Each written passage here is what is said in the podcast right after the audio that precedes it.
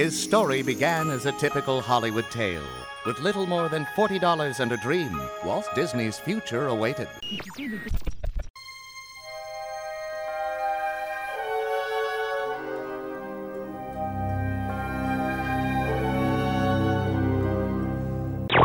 The time is now, on an evening very much like the one we have just witnessed. Relax.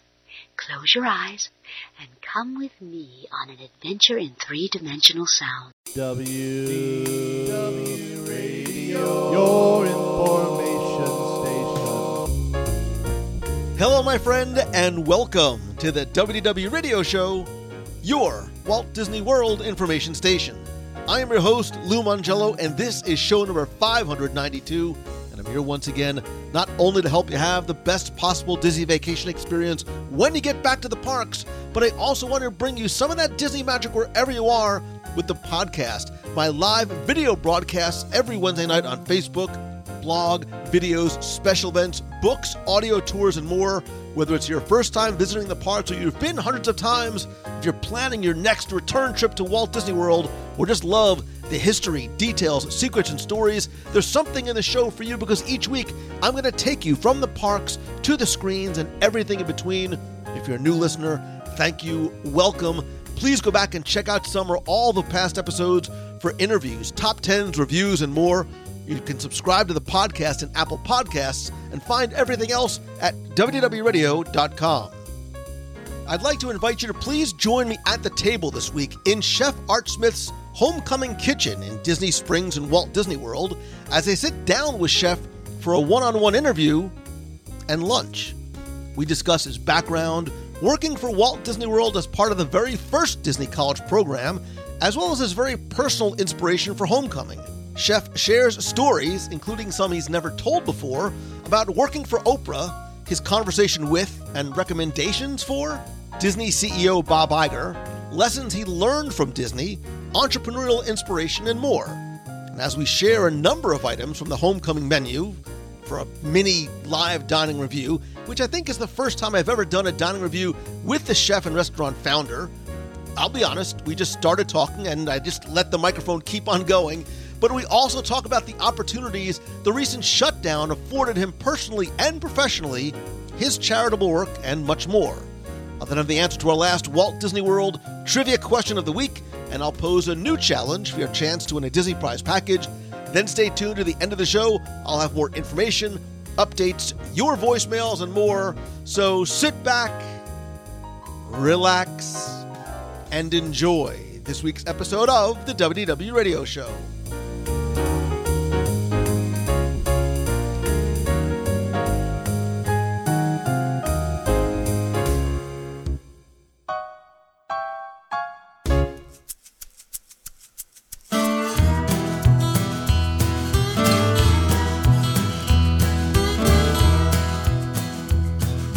Disney World begins to open again after an unprecedented and certainly very unique time of closure, we're starting to feel like things are normal again with the opening of Disney Springs and the coming opening of the Disney parks. But I have to tell you, as somebody who is local, who came back to Disney Springs on day one, I got this wonderful, warm feeling that nothing had really changed in terms of service, attention, and cast members. But when Art Smith's Homecoming opened recently and I walked in, there really was this sense that I felt, as the name says, that I was home once again. And today I am incredibly excited, dare I say thrilled, to be joined by and sitting down for lunch with the chef, Art Smith himself. Chef, thank you so much. Pleasure. Thank you so very much. It's great to be here and great to have you. Great to be back to work. Um, I think that Advent Health has done an amazing job with screening. I want people to know it's effortless, um, and everyone is adhering to social distancing, and everything's great. And it's so wonderful, you know, to be here. Um, and welcome back our guests. They've missed us. They've missed fried chicken, and um, so it's been really nice. We've had um, we had a line out the door, and which, which is great. Great to know that people are enjoying um, seeing us, and um, it's just you know it's it, I never take for granted um, particularly after all that we went through. I never t- take for granted that, you know, you know, coming from a background of show business where one can be forgotten. Uh, I know this is Walt Disney World, this is Disney Springs, but you know, when you've been gone, we've been gone for over three months. It, it just, it, you know, it's not. It's really. This is when you know that we have done a great job, and, and, and people are missing us. You know, when they miss you, you know that you're doing something right. You know. Well, you know, you never forget family, right? As as far and as distant as you might be, and sometimes you lose touch with them. When you see family, it feels like home again. And and I'm not sort of you know being overly dramatic, but that's how I felt. Look, I was here. I saw you on day one, and there was a lot of things that I noticed. One, the putting the food aside, the level of service and the attention and the way that cast members made us feel when we walked in the door was remarkable. And I watched you talk to your staff ahead of time, and then as guests were lining up, as you are wont to do, you went out, you welcomed them, you greeted them. There is something. That, there's a certain way that it makes you feel. Well, I was very emotional. I saw that, yeah. I, I was emotional with our cast. I was very emotional with the guests, and um, and I said, you know, the greatest compliment is that you were missed, and um, and they, you know, they were very. The people have been extremely sweet um, with my own transformation, with my weight loss, and and them seeing me. Um, while this has all been going on, I've been doing my Instagram live show, and quite honest with you, I never thought even anybody would watch it. And Lucas convinced me to do it. Lucas Consulier, my my coach, health coach, who helped me, who coached me, you know, seventy pounds plus off. And uh, and what's nice when I go to the tables, it, and the whole reason for doing it is I'm like, okay, I'm here. I know I'm not in the restaurant, and the restaurant's not open, but I'm here, and all is well, and I hope you're well too. And you know, people go to our table, and I, when I go to our tables, people say to me like, "Thank you, thank you for letting us know everything was okay. Thank you for your programming, whatever." You know, I, I talk all the time about, um, and I've said this even not in front of you. One of the things I love about you in this restaurant is you're not just a name on the marquee. You're here all the time, unannounced, no bravado, no special events. And I watch you go to every table, virtually, you know, distantly shake everybody's hand. And I think that during the COVID pandemic, things were very difficult. They were very scary, but I also felt it was a time of great opportunity. Right. And there's two parts of that that you took advantage of. One, when I saw you the other day and saw that you lost 70 pounds, I want to go on the Art Smith fried chicken diet because I think I gained the 70 that you lost. Well, I, I, I have to tell you, if you want fried chicken, then just do exercise a little more and you'll be fine. I mean, I think that it's important to understand if you want to eat, you got to exercise. And all you got to do is do, you know, I do jog three miles a day in the morning. Seems like a lot, but it isn't. And if you don't want to jog outside in this Florida heat, find yourself a treadmill and walk it off, but get yourself moving. And um, it's just, uh, but I still eat everything. and, and, you know, in moderation. And look, again, time of opportunity.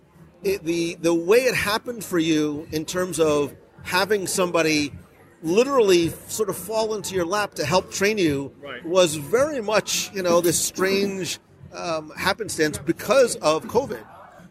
It was. It's very strange, but I'm a big believer that when when it rains, find an umbrella. you know, and um, and you should always have a parachute.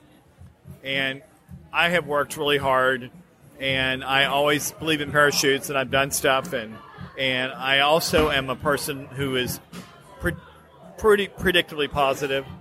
Um, and I always, and you know, and I have a lot of faith too and and I believe there's there's powers greater than we are, and um, and I knew and I felt good that we would be back. And you mentioned the, your Instagram lives again, taking advantage of the opportunity. You know, you you did that. I think for yourself as well as for us, the guests, and it, it did. It kept that connection that we had with you, and I think it made us learn to, to know more about you and like you even more because, like this restaurant, we sort of felt like we were invited into your home and your kitchen. Right. Well, I, I think it's the restaurant has always been, even from the day one since we opened, it was it's always been its motto: "Welcome home." Um, Homecoming was created in um, to to really represent my return to Disney and my return to Florida.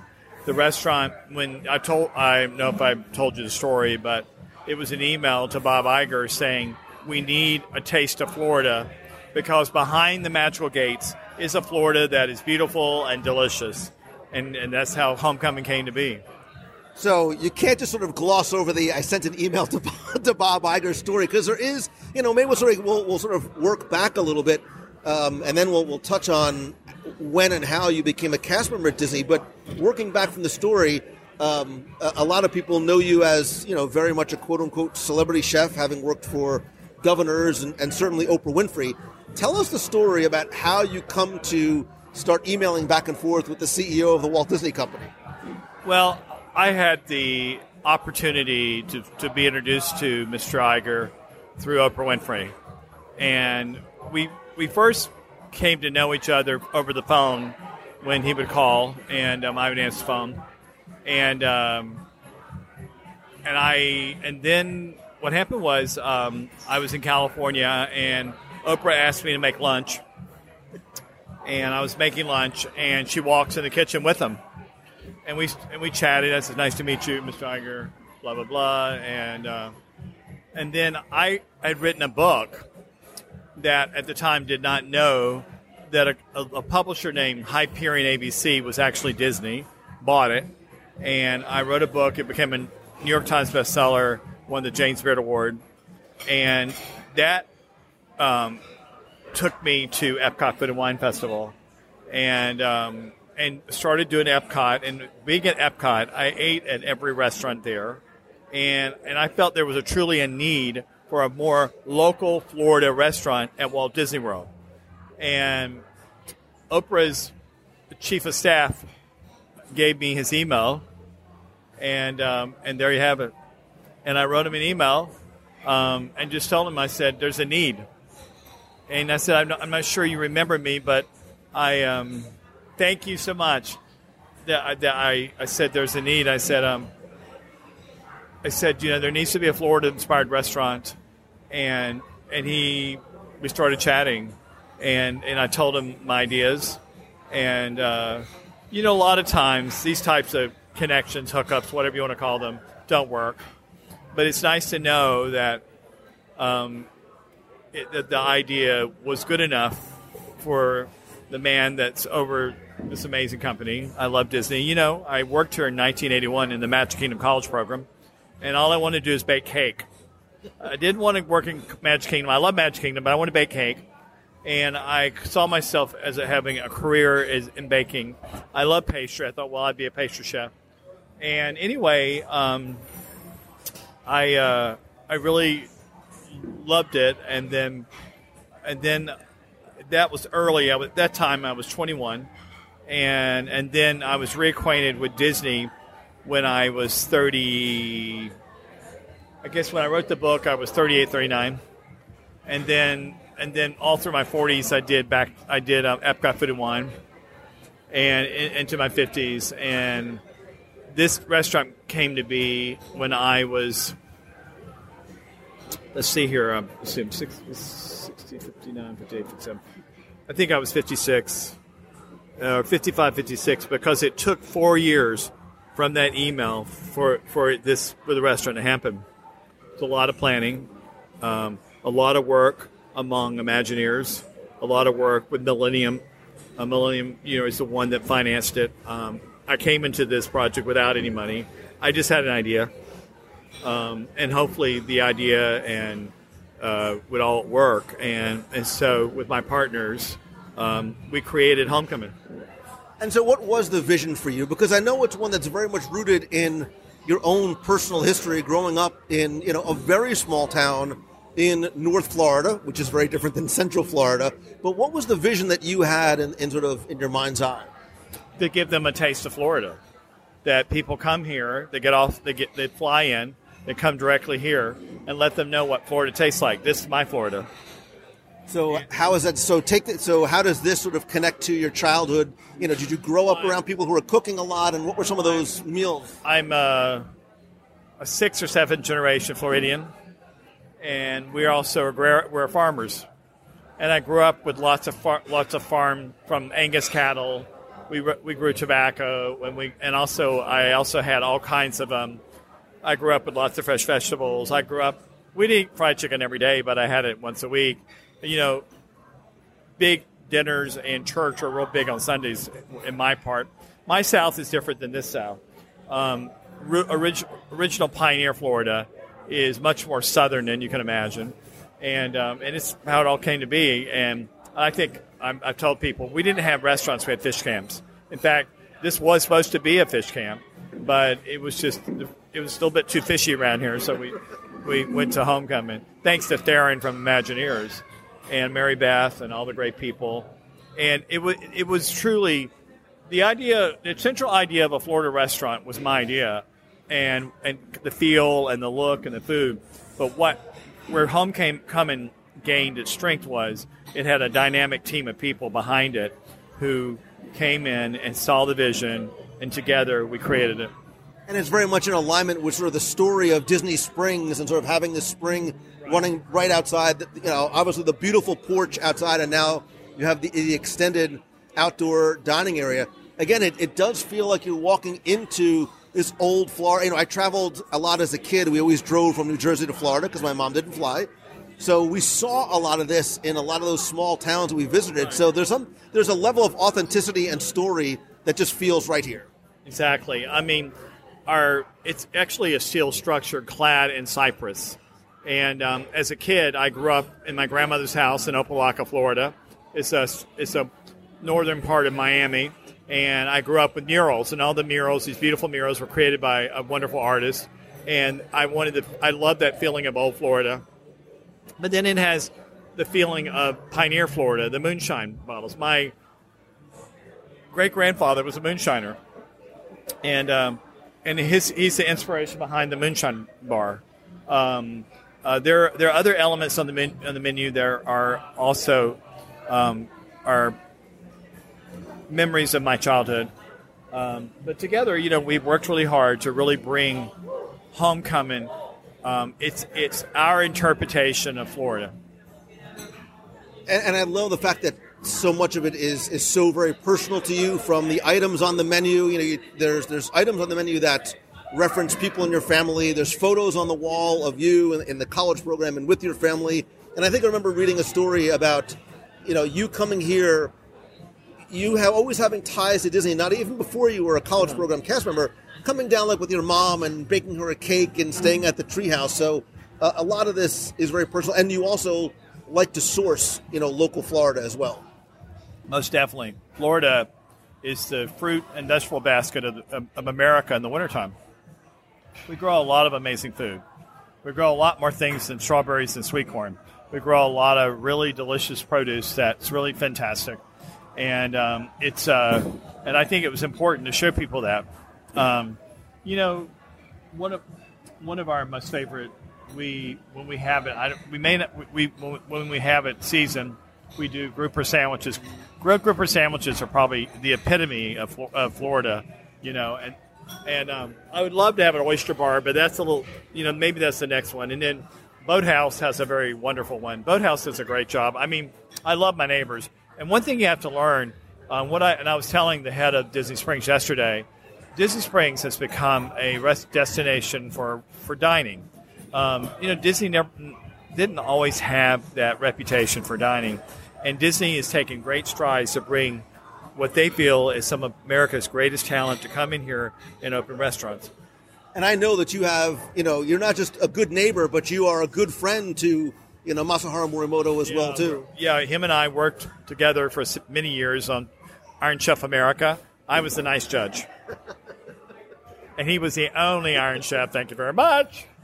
And um, and then my friend José Andrés is right down the, and he's a dear friend of mine. I love what he does. Give him that Nobel Peace Prize. There's not a chef that's fed more of the world for in all these incredible situations. Lovely, lovely, lovely man. And um, you know, and my friend Rick Bayless across the, the across the springs here. He and I, he's one of the one of the first advocates on farms and preserving of farms. Him and I did a, a wonderful uh, conversation about uh, something called um, Victory Cheese. the dairy industry has had a tremendous, been really had a hard time with the COVID, and um, and so people and so things that we love about dairy, cheese, milk, uh, butter, have been there's a problem. And basically, if we want to continue to have American cheese, we've got to support it. I told him my way of supporting it is I must serve mac and cheese until the cows come home. Judging by my physique, I'm doing my part to help, you know, support the cheese industry That's too. But uh, let's just sort of talk about your Disney connection again. Again, we'll sort of work backwards. You were in the very first college program, and, and you said you, you knew you wanted to come in and bake cakes, but you didn't go to school specifically for, No. for culinary. No, I went to Florida State University, and at the and what happened was, I wanted to be a um, I wanted to be a chef. Well, you don't go to sh- you don't go to Florida State to be a chef. 1981 salad. Something finally older than me. Okay, and um, you know, I, one of the things, Lou, I was, I, it's really important to me is I want people to understand that they can have their comfort, but they also can be conscious of their health. And so I love this salad. This is a salad that is um, really delicious. It has elements of the famous Columbia salad in the oldest restaurant in Florida. Um, but it's a wonderful salad. And, um, and the other thing I wanted people to understand too is that when you think of homecoming, you think, of course, fried chicken. But we do wonderful things like our delicious um, uh, barbecue sandwich with a fried egg on top. I have to tell you, our Cuban sandwich is probably one of the best Cuban sandwiches outside of Little Havana and also the, the Castro. Really wonderful. And our burger is really delicious. Um, we left the chips off, but I wanted you to kind of taste something. Because when you come here, I want people to realize that there are other things. And getting back to healthy, we're going to going to offer more um, healthy items because I want. I know we have. I know people like our food, but I think people really love the atmosphere and and this wonderful big barn like structure. And I, I just want people to be able to come and kind of have give them. You can't be can't be to everyone, and, and but I think that we could. That's an area that we need to focus on. Well, and I love the fact that it's not, let me go to this restaurant and see if I can find something Right. or modify something. You'll have offerings specifically, that, and I love the sort of marriage of healthy and comfort, which seems so that, you know, that they're diametrically opposed. They can actually work in concert and taste great together, too. Right. And um, but you know, keeping you know, Florida's known for Cuban sandwiches. Florida's known for we do have a little bit of barbecue here. Um, I love burgers, um, salad. I mean, you know, I again, you know, like I said, I didn't go to Florida State to be a chef, and I, I, I went there because I it was on my own the closest alternative to going to culinary, and um, but it was management. And the reason I came to Disney, I wanted to come to Disney. I loved how Disney produces. I loved how they're they're the greatest performers in the world. They know how to take something and perform and everything. And so I came here, but I wanted to bake cake. And said, "Why does a college student want to bake cake?" And I said, "Because I want to bake cake." And so I did, and I worked at Central Foods, which was back behind Magic Kingdom, where we baked all the cookies and pastries and everything. I remember I'd be there late at night and hear the fireworks and kind of be like, I'd love to see the. I love fireworks. But anyway, I I did that, and my the most interesting, funniest time was the chef of the of the Empress Lilly, now just known as Paddlefish, was a fantastic chef that they brought in from the White House. In fact, his restaurant had won the Florida Golden Spoon or one of those, whatever Florida Trend, whatever lot, and it did really well. And if you, if, I don't know if you ever had the opportunity to see the old Empress Lilly. You know, Walt loved Victorian America. He loved velvet plush and, and all the, the gaslight lamps and all that, that steamboat kind of stuff. And anyway, it had all that. And, excuse me, and he, um, Walt, um, so, and it was the only restaurant that Lilly Disney herself christened. Um, there would not be a Walt Disney World or Disneyland if it wasn't for Lilly Disney and his daughters. Disney was a devoted, doubting father and husband, and he loved his family. And much of what we are enjoying today is because of those beautiful girls, those women. And so I think that's really important. I still think there needs to be something here in the parks that really showcases that um, behind some of the greatest people in the world, there's a man or a woman that's there holding that person up, advising that person. And um, so, anyway, um, they had a contest, and and I baked my dessert. I, I know we were living in like these trailers at Snow White Village, Seven Dwarf Lane. Nothing wrong with that, but and I was living with these hellaciously partying Epcot landscapers who were crazy, and they were fun, but they were crazy, and they never slept. And you know, working in a bakery, all this kind of hours, you know what I mean. And so, anyway, um, I entered the contest, and I had met all these other uh, apprentices from all the different culinary schools. Well, they had a little like Brian over here. They had the contest, and I beat them. there you have it. All right. So we can eat something. Yeah, let's dig into our our lunch and and I, chef. I'll admit to you, I have literally never seen, and I've been here 25, 30 times easily. I've never seen any of these because I have my personal favorites, and I, I almost I have a tough time going off my own mental menu. Like I I could walk in and order without seeing it because I'm going to get deviled eggs, I'm going to get hush puppies, I'm going to get the fried chicken sandwich. I'm probably also going to get the fried okra and deviled eggs. I'm going to order pretty much everything on the uh, on the appetizer menu. But you were raving about the uh, the Cuban. T- I'm, you know what? I'm just going to keep it going. Oh, I love the uh, the nice crispy bread. Oh yeah, bread. It's pressed. It's absolutely delicious. Need extra hands. There's a, Hello. oh wow. You've got that wonderful roasted pork, the ham, the Swiss cheese, the mustard, the pickle, and that wonderful, authentic Cuban bread, which you can only get in Miami or, or um, Tampa. And it's hard to get good bread sometimes in Florida because it's the water. This is so good. Different layers, different textures. Wow, and those pickles. The bite of those pickles is just perfect. It's all about the pickle. We make our pickle. We really. Now I see why you were raving about the Cuban sandwich. And I would tell you, normally I would never even think to order a salad, but I'm looking forward to uh, to digging in because it looks like there's ham and cheese, olives, um, and a huge bed of, of mixed greens. It's kind of our version of a, of a chef a little bit better. I need more hams. Well, you, you got the barbecue that we do in house. You've got an egg, you've got coleslaw, and you put it in your mouth on this brioche bun. You said, Lord have mercy, Jesus Joseph. So I love me a good barbecue pulled pork sandwich, although I've never had it with the fried egg on top. Oh, that's nice because the egg breaks. Yeah. You get the, the yolk running over. Okay. Wow. I know we like fried chicken, but we can Chef. make a sandwich too. That's spectacular.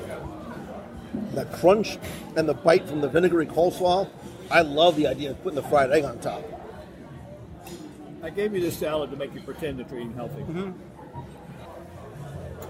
The salad was more like a palate cleanser. My mother, I don't care what we had, it was always a salad.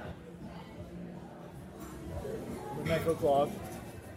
So you make your own barbecue sauce in house. Yes, and everything. Everything's homemade. You can tell when it comes from a, a scratch kitchen as opposed to coming from a bottle.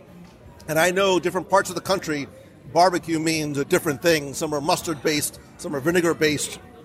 What's the secret to your barbecue? Because I like how it sits on the back of the palate with that little bit of like a twang to it. Mustard, vinegar, brown sugar, ketchup, um, and then it's. Um, but it, it's it. What makes barbecue sauce great is you have to be able to balance the, the acid and the sweet. I've If never. it's sweet. It's not good. Yeah, I don't, I don't like it too sweet. Um, I like having a little bit, like you said, a little bit of that acidity. you know, and you got the sweetness of the coleslaw. You think, okay, the egg's too much, but it works. Uh, it's, it's not a first date food because I love the fact that the egg is running down your hand, but, but that's just showing that um, you really enjoy. It. Wow, now I don't know if I like the barbecue more or the pulled pork more. Um, I'm sorry, the, the Cuban sandwich or the pulled pork. You know, you, we've got this explosion of flavors around here and all these sandwiches. My whole idea was Come see us at Homecoming and understand we are more than fried chicken. Okay, we every, we have established the fact that we're famous for fried chicken and people love it. But come on and try some other items because I think you'll love it too.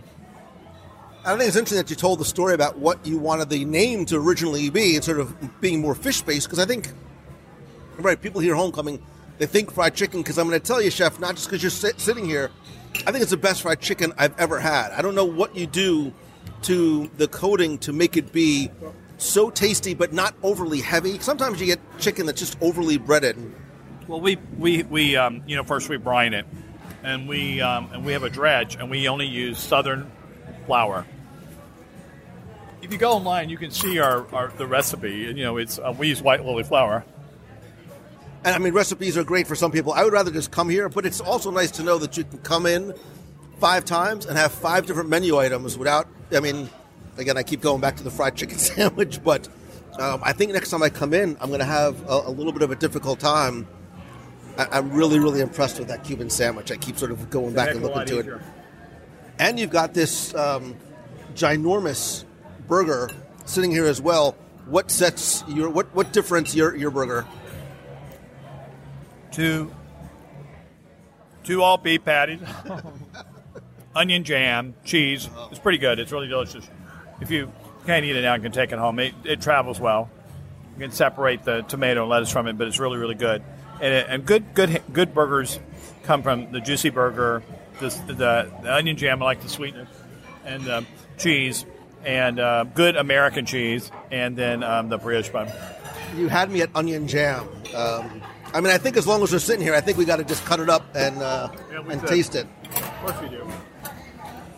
We'd be remiss if we didn't eat it right now. You said it. There you have it.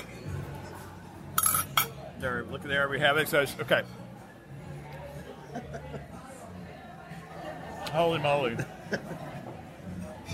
My problem is I can't just taste it. I eat the whole thing. So, and I like it too because it's not one.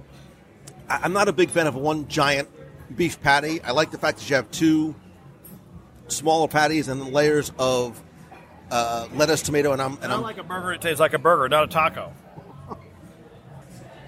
Good, huh? wow. Hello. Oh yeah. Wow, you just get that hit of that, the sweetness of the jam, which is so unique.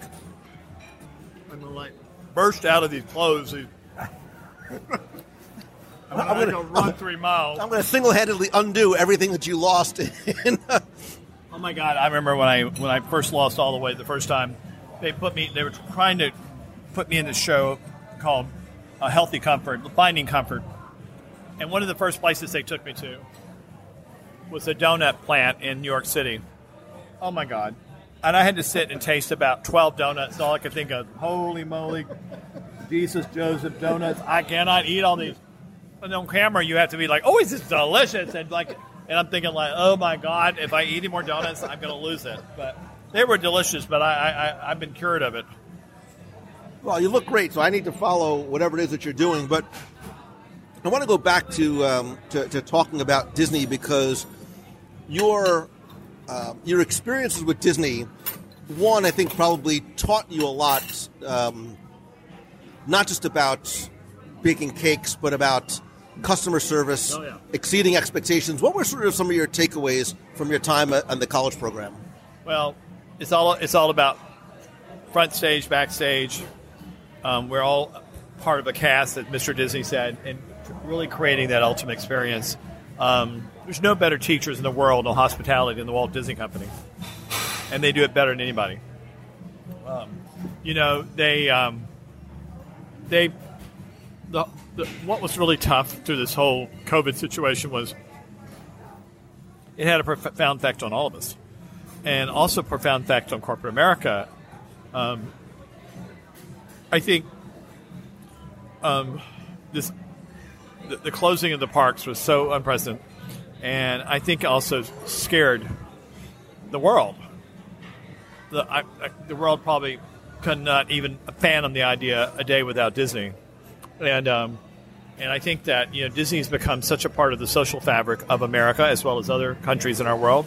Um, when you think of Disney, you think of this wonderful company that's entertained us for all these years, and um, So it's been truly, it's truly wonderful, and this is what I how I feel to see to reopen. I mean, yes, we're all still concerned and everything, but I also believe too that with all the things that they're doing, like I said, you know, the way they're handling the screening and all this stuff, all the systems they're putting in place will be replicated across the world. There's no other place in the world where they handle crowds that they do than these parks. And while you were there, I know that you were you were very aware and and um, of the lessons that you were being taught and the experiences that you got in terms of customer service, working together as a team. I see the way your team works together. It's all about team team spirit. Yeah, but between learning about customer service and the Seven Dwarfs name, uh, don't ask me. I'll I'll have to think on that one.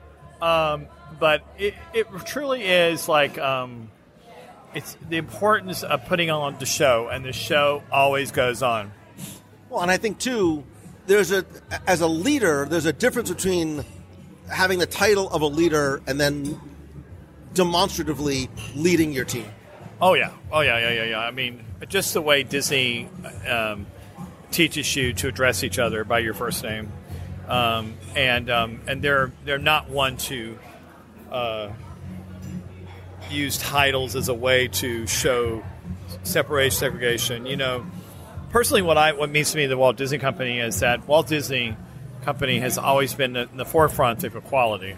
Um, and uh, even when it wasn't popular, they were they're there. And in these times, um, I'm, I'm very proud to be a part of a company, and as a gay American, even more prouder. And um, and so I'm really happy that I had this opportunity, and you know, it's because it truly is amazing. Uh, and I hope you know, I'd like to do maybe another concept with the Walt Disney Company, whether it's um, you know, I still think that there's there's a need for for really. Um, I like to see something done with food from the Keys and that part. Um, you know, Latin Latin Florida, Hispanic Florida is just as much a Florida history than all the other different cultures and stuff. So I think there needs to be something that focuses on that. I mean, you know, the, the Spanish were the first, you know, here, and and so there's all that great food, and I I, I think I would love to see. I know we we have José Andrés, but I would love to see a restaurant that's very reflective of, of, of you know Spanish Spanish American Florida, and um, and then um, and also to the Caribbean.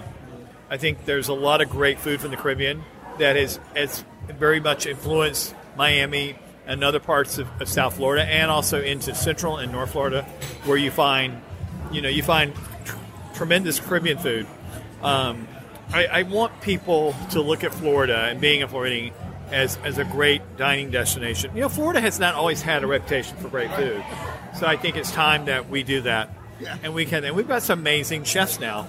There are a lot of great, wonderful local restaurants that are not that are part of the whole restaurant community here in Orlando. You know, the Ravenous Pig and all the different great people, and you know they're doing tremendous and, the, and they're doing tremendous jobs and stuff like that.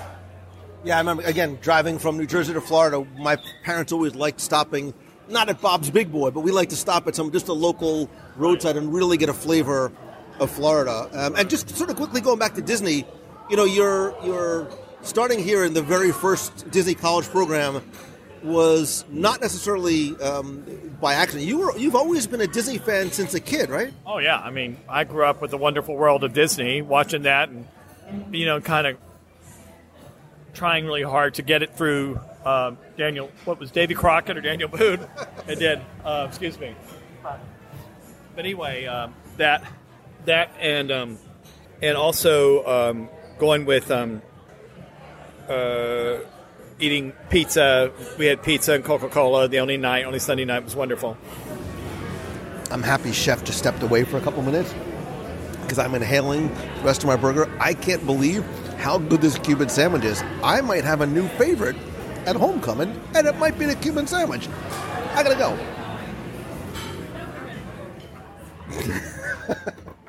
I. I mean, if Chef asked me if I want dessert, it would be. I think it would be almost rude if I said no. Well, we have time on dessert. What dessert have you not had? You probably only had hummingbird cake. I've also had the pecan pie, which Have You have the moonshine cake. I don't think so. You should try it. Yes, it's very good. It's based on a wonderful. I love a Bundt cake, and it's based on my grandmother's pound cake, and then it's but it's soaked with moonshine, and it has a glaze. It's really good. We'll get one. I mean, if you insist, far be it from me It to say that. We'll, we'll, we'll, we'll do that, and that'll be a nice little sweet finish to our little lovely interview. But um, anyway, I mean, I, I do think that you know it's uh, dessert is another big thing for me, and it goes right back to my history. We're here at Disney and baking cakes.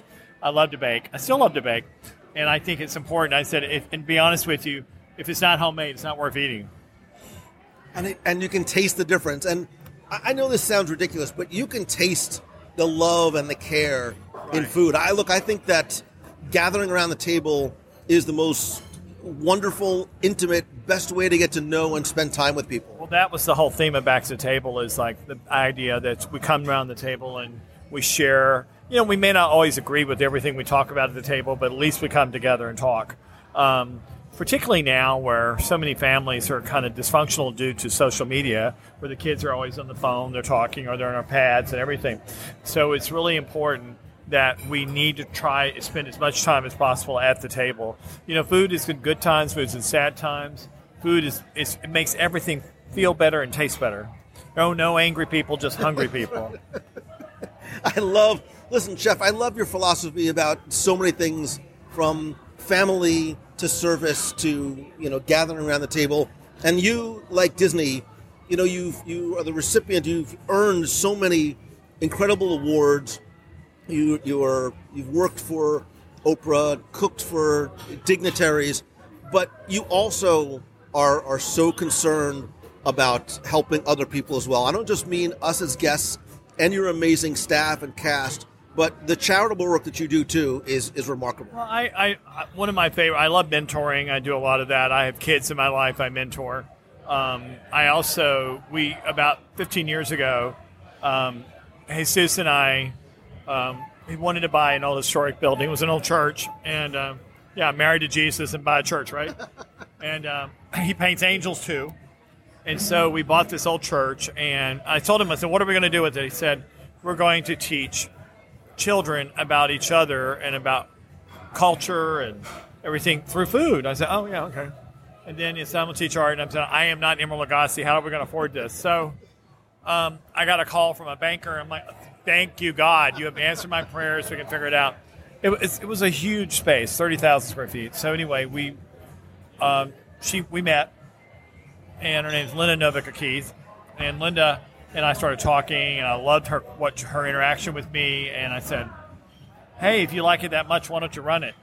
And so her other half was a lawyer, and he um, he made it legal as a not-for-profit because we didn't want to charge.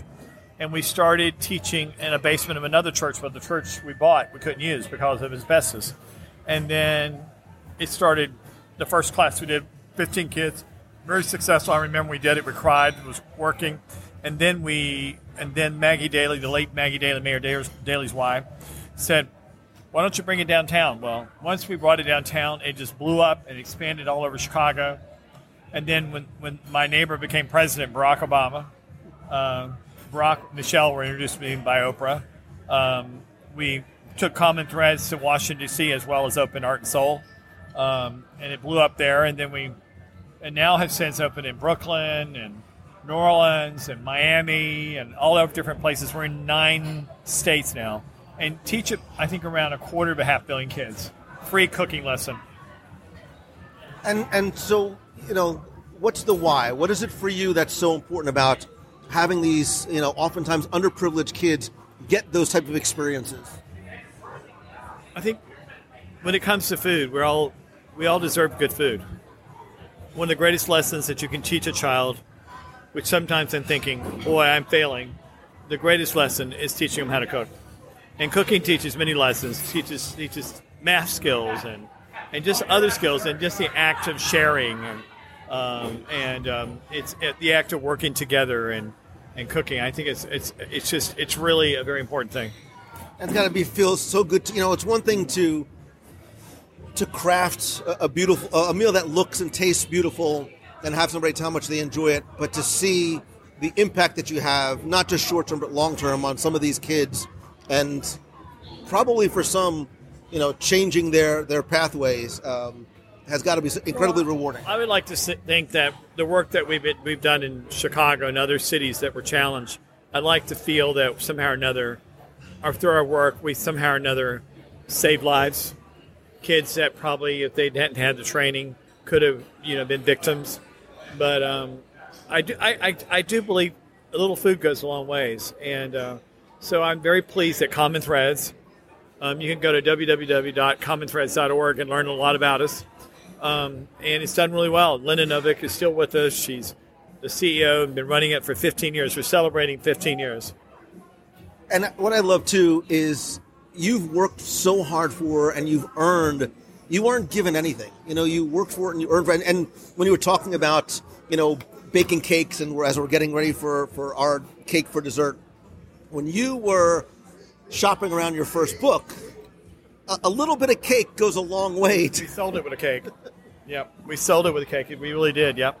Tell the story about how, when you were going out to meet publishers, um, what you did that, that made your pitch a little bit special. Well, I, I, I, I used some of the the I used some of the of what I was taught, and that was you need a great story. So I wrote a great story. I was told when I was a kid I couldn't write, but I can write. Um, I just need a good editor to clean it up so I look intelligent. But my, my, as, as a creative writer, I, I do pretty well. And then I wrote a story. I worked with a photographer to create um, a, a storyboard, just like Disney does with all their projects, Imagineers. And with the storyboard and a story and a big hummingbird cake, I sold it. I, I went to nine publishers and baked nine cakes. I I love it, and I love the again the, the passion and the drive and, and the hustle. Um, Do a moonshine cake or do the chocolate con? That's really good. And again, Chef, um, you know, homecoming. I'm happy that the story of the naming convention worked differently because when you do come here, you feel like you're home. You're when you walk in, you're not just greeted by a friendly face, but you're greeted by pictures of you and your family, both in Magic Kingdom and growing up in Florida. And it brings your story and the story of this restaurant full Yeah. circle. It's very important. I mean, I, what what's great about homecoming and the whole metamorphosis of all of this is that there wouldn't have been a homecoming if Disney hadn't hired me. Listen, everything happens for a reason. Um, every long time ago. I think it's 40 something years now. Lord Jesus. It's okay. We're going to do the chocolate pecan tart. Delicious. And don't forget the vanilla ice cream. That makes it. Thank you. if you didn't love Chef Art Smith before, there's no way you can't love him now. Even 70 pounds skinnier, he's just such a wonderful, loving, caring, incredibly passionate person. Chef, I, I can't thank you enough, not just for this place, but today and our conversation. This is something that has been a, a remarkable experience. My family's going to be very, very jealous, I can assure you. But again, as as a, a flag waving homecoming fan, I, on behalf of everybody listening, thank you so much. My pleasure. Thank you so much very much.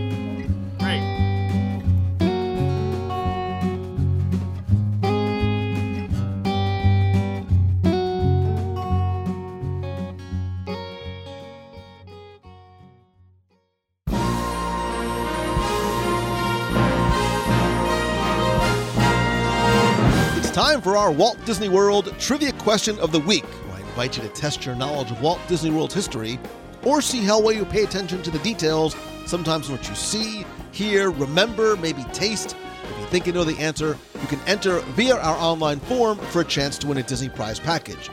Of course, before we get to this week's question, we're going to go back, review last week's, and select our winner.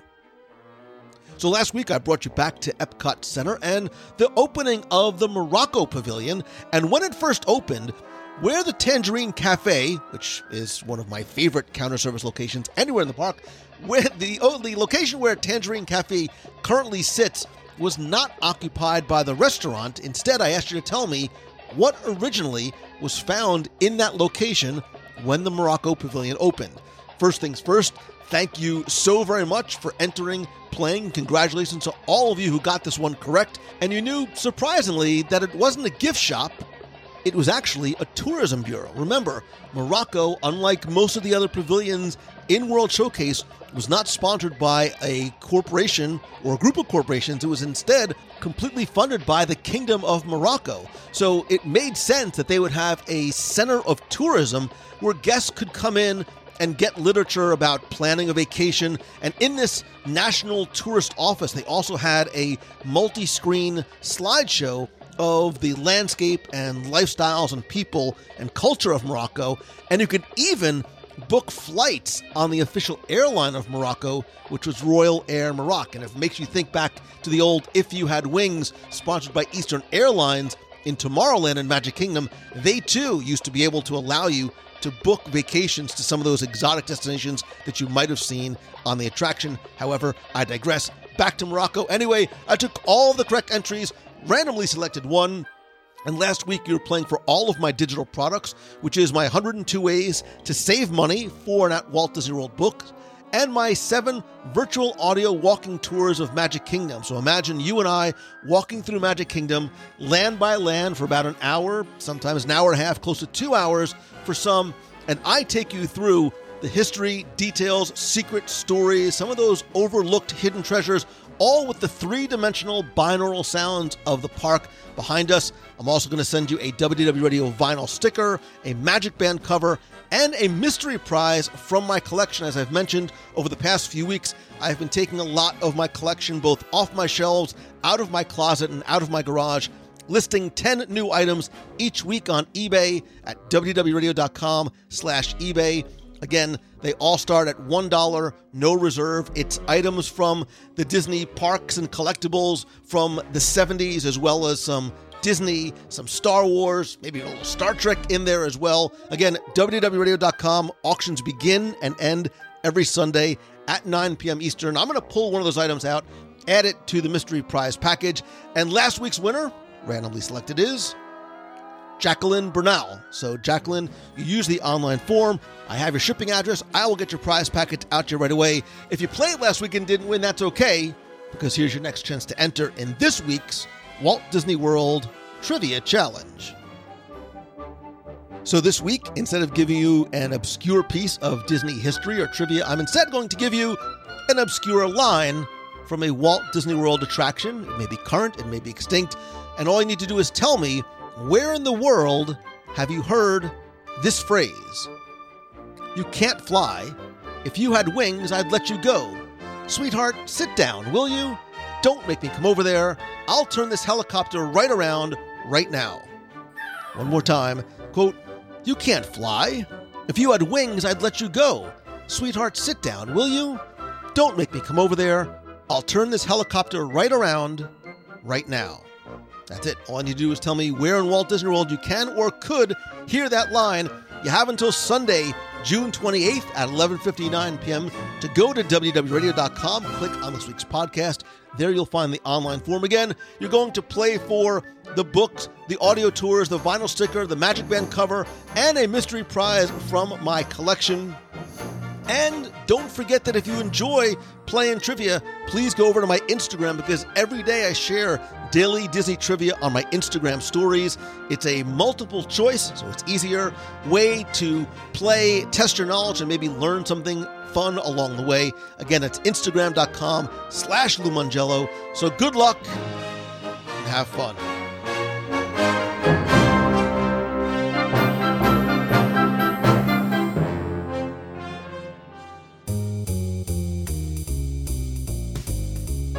That's going to do it for this week's show. Thank you so much for taking the time to tune in this and every week. I sincerely appreciate you listening, sharing, being part of the community. Again, if you want to be part of the conversation as well, please go to WDWRadio.com slash community. That will take you to our group over on Facebook. You can also connect with me on social. I am at Lou Mongello on Facebook, Instagram, Twitter, and LinkedIn. And please make sure you like the WDW Radio page at facebook.com slash WDW Radio. I also want to give my sincere, huge gratitude to everybody who is part of our WDW Radio Nation family. I cannot tell you how much I appreciate your love, support, friendship, and help that you give to the show. I also love being able to give back to you each and every month. I want to thank some new and longtime members who have joined the Nation family, including Melissa Tidov, Jennifer Bryant, Cody Havard, Jim Hart, and Suzanne Marchetti. If you would like to find out how you can help the show, and it really does go a long way, eh, but also get exclusive rewards every month, including scavenger hunts, trivia quests, we have a private Facebook group, custom Magic Band covers, logo gear, t shirts, backpacks, care packages from Walt Disney World, and our exclusive live video group calls, early access and discounts to special events, and much more. You can visit WDWRadio.com slash support. Don't forget that it is obviously completely optional, very much appreciated, but it's not only a great way to help show your support for WDW Radio, but don't forget that a portion of the proceeds of your contributions do go to our Dream Team project to benefit the Make-A-Wish Foundation of America. Again, to find out more, to join for as little as a dollar a month, you can visit WDWRadio.com slash support. Of course, don't forget that this show is by, for, with, and really about you. So I'd love to hear from you. Again, not just by commenting and talking about this week's show or anything you'd like to discuss in our community at WDWRadio.com slash community on Facebook. But if you have a question you'd like me to answer on the show, you can email me, lou at WDWRadio.com, or call the voicemail be heard on the air at 407 900 9391. It's 407 900 WDW1 with a question, a comment, or just a hello when we finally can start getting back to the parks. Obviously, our meets of the month in Walt Disney World have been put on hold until we can start getting back to some semblance of normalcy. Although, stay tuned for our next virtual meet of the month coming soon. But always stay tuned to our events page at WDWRadio.com/Events for upcoming events in Walt Disney World on the road. And don't forget about our Marvel Day at Sea cruise, which I think we're going to need more than ever, coming up this January out of Miami, five nights on the Disney Magic. If you go to WDWRadio.com slash Marvel Cruise, you can find out more and get a free no obligation quote from our friends over at MEI and Mouse Fan Travel, because they are, of course, my official, my recommended travel provider for not just this cruise, but any of your vacation planning needs. It's who I've used, it's who I trust, it's why I recommend them to you. And as we start getting back to Walt Disney World and Disneyland, other Disney destinations, and anywhere that you're looking to start traveling, I think now it's really important to have not just the help and guidance, because there's a lot of things that are still confusing about how and when exactly to get back into the parks and resorts. For free, no obligation quote and help, you can visit them over at mousefantravel.com. Speaking of help, I would love to help you. Look, you give me, by virtue of you listening, you give me the gift of being able to share something that I love and I'm passionate about with you each and every week for so many years. I'd love to try and help you do the same thing, whether it's helping you turn what you love into what you do or speaking to your event virtually or in person. If you visit LouMongello.com, you can find a lot of the different ways we can work together whether it is a one on one coaching call, I still have one spot left for my weekly six person mastermind group. And stay tuned for more information about my Momentum Weekend Workshop coming up this October in Walt Disney World. Again, to find out more, visit LouMongello.com. And you can always reach out to me via email or direct message if you have any questions. And as always, my friend, and you are my friend, whether we have met yet or not, and if you like the show, and I hope that you do, all I ask is that you please help spread the word. Let others know about it. How do you do that? Tweet out a link and that you're listening to this week or your favorite show. Share it on Facebook. And if you can, take just a couple of seconds to rate and review the show over on Apple Podcasts. It is so incredibly helpful and important. I want to thank a few recent reviewers, including Ben Barlow, who says, It's way more than it seems. I've been an avid listener to the podcast since I got my very first iPod over 10 years ago. That's awesome.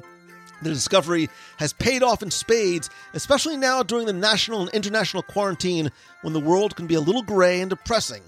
Very much a light in the dark, Lou Mongello has a gift for being both truly entertainment, entertaining and deeply informative, but behind that, he has a determination to share Disney magic in his own heart to make the world a more positive and joyful place with each and every episode. On top of this, it bears mentioning that the true friendship re- requires real effort and energy, and Lou is a true friend to so many people. It's nothing short of heroic. Man, you're going to make me cry. I, never, I don't read these in advance, so this is the first time I'm seeing this. I highly recommend this podcast for its lighthearted entertainment, for its informative intelligence, and for simple but noble mission, and for its enthusiastic and inspiring host. Special love to awesome rotating co-hosts and guests, especially Becky Menken, Tim Foster, Jim Korkis, and a less frequent but personal favorite, Big Fat Panda. Ben, thank you so much, brother. Lively K says it's a happy place. The positivity and love that shoots out of each episode is a weekly dose of sunshine for any Disney fan. The content, reviews, top 10s, interviews is just icing on the cake. Chuck Oak says it's so much fun. Guys, stop what you're doing and listen to this podcast. Lou brings a fun and informative show every single week. If you love Disney, then look no further. He talks about food, park history, current and fast attractions, food, resorts, food, movies, and of course, food. I love the food too. Chuck says, Lou, if you read this, I read everything. Thank you for making such a fun show each week. I love all the little details you give. It makes it so much easier to get through the workdays. I listen to your audio guides of the Magic Kingdom too. I've probably listened to them all about a hundred times each. Wow, that's a lot of Lou. I enjoy hearing all the actual park sounds in the background as you describe every land. And these podcasts are so creative. Start listening, folks. You won't regret it. Sit back, relax, and enjoy this podcast called the WDW Radio Show uh, Chuck, Lively K, and Ben Barlow. Thank you. Thank everybody else so very much. Again, just search for WDW Radio in Apple Podcasts, or if you go to WDWRadio.com slash iTunes, it'll give you a link and show you exactly how to do it.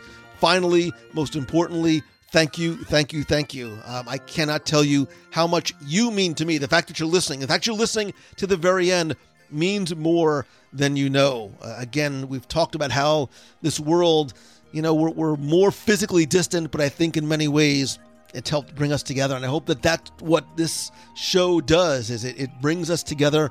It, it makes your day happier and better and maybe inspires you to even be a little better in your personal and professional life as well. And I think, you know, we, we long for, we, we look for good news and bright light. And I hope that that is what this show is, is, is a positive impact on you um, each and every day. Look, I say it all the time that I will always choose the good. Um, I will look for and find the good in everything that I do. And I hope that this show, this community that you have built, um, is a is an easy way for you to find the good um, each and every day.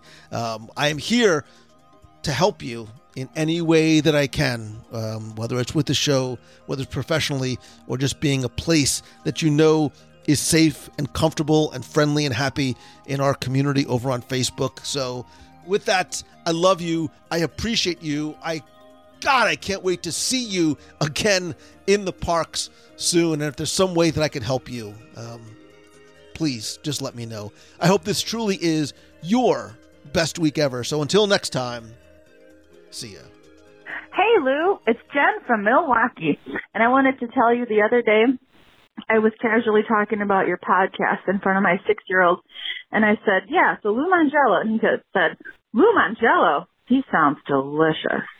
So you probably heard it a bunch, but um we love you. Thanks for all the fun and can't wait to keep listening. Have a magical day. oh boy. Hey Lou, it's Christine Martin from Flourtown, Pennsylvania. I'm walking one of my doggies and she's going to start barking, so I'll make this quick. Anyway, I just wanted to say hi to everybody. Um, I hope we're all starting to get back to a little bit of normal. Um, we're doing good up here in Pennsylvania and I'm keeping track of all the exciting Disney news and all the scheduled openings and I'm really excited for all that to get back to normal. I saw there's a new episode, so I'm going to try and listen to that on my walk. And also the live show starts in 10 minutes. So I'm going to check that out too. Um, see what your top five live is tonight. Anyway, I'm really excited for my cruise. We have our countdown calendar. We're almost at 200 days. I'm hoping it all still happens. And of course, our cruise is like 14 days before your Marvel Day at Sea. And unfortunately, I would have booked that with all of you guys, but I had already booked the trip when you announced the cruise. So we will all hook up at some point on one of those cruises. Marvel Day at Sea would have been awesome since my son is a Marvel freak. Um, he would have loved it. Anyway, everyone, have a wonderful day. It's hump day here in Pennsylvania. It's been 70s and sunny. We are so spoiled. Take care. Make somebody smile. Bye. Good morning, Lou Mongello. It's Darlene Nagy, formerly of West Seneca, New York, and I'm calling in with the countdown for Marvel is 216 days away and the countdown for now Italy is 264 days away.